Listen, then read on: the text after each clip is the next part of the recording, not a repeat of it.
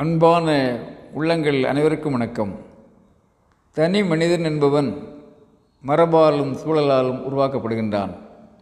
I equal to T into E an individual is a combination of tradition and environment says psychology இந்த உண்மை மனிதர்களுக்கு மட்டும்தானா? மற்ற ஜீவன்களுக்கும் பொருந்துமா? எந்த அளவுக்கு பொருந்தும் என்பது மிகப்பெரிய கேள்வி. நண்பர்களே சென்ற நூற்றாண்டைச் சார்ந்த அமெரிக்க உளவியல் அறிஞர் டாக்டர் ராபர்ட் ரொசந்தால் என்பவர் மூன்று குழுக்களை கொண்ட ஆராய்ச்சி மாணவர்களையும் மூன்று குழுக்களை கொண்ட எலிகளையும் வைத்து ஓர் ஆய்வு மேற்கொள்கின்றார்.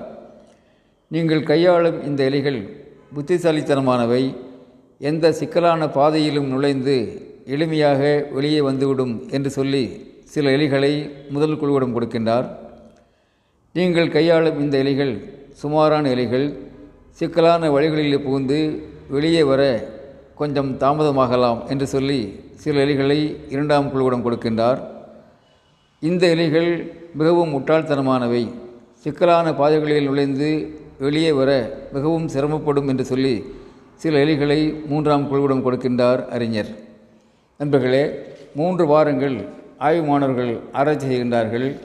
எலிகளை சிக்கலான பாதைகளிலே நுழையவிட்டு அவைகள் எப்படி வெளியே வருகின்றன என்று சோதனை செய்கின்றார்கள் முடிவுகள் வருகின்றன.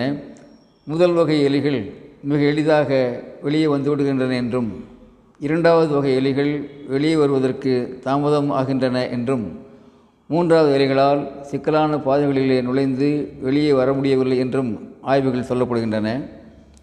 உண்மை என்னவென்றால் எலிகளில் புத்திசாலிகள் என்றோ முட்டாள்தனம் என்றோ எந்த பாகுபாடும் கிடையாது.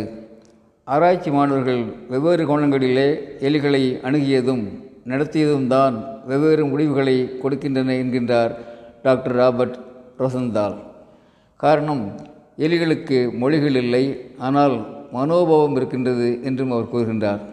நண்பர்களே எலிகளுக்கு மாத்திரமன்றி மனிதர்களின் அன்றாட நிகழ்வுகளுக்கும் இந்த அணுகுமுறை பொருந்தும் வாழ்க்கையின் நிகழ்வுகளை நாம் அணுகுகின்ற விதத்திலே அவை புதிய வடிவங்கள் பெறுகின்றன என்று உளவியல் பேசுகின்றது. நண்பர்களே Rosenthal effect or Pygmalion effect என்று அறியப்படுகின்ற இந்த சோதனை ஆசிரியர்கள் மாணவர்களுக்கான கற்பித்தல் கற்றல் சோதனையாகவும் பார்க்கப்படுகின்றது.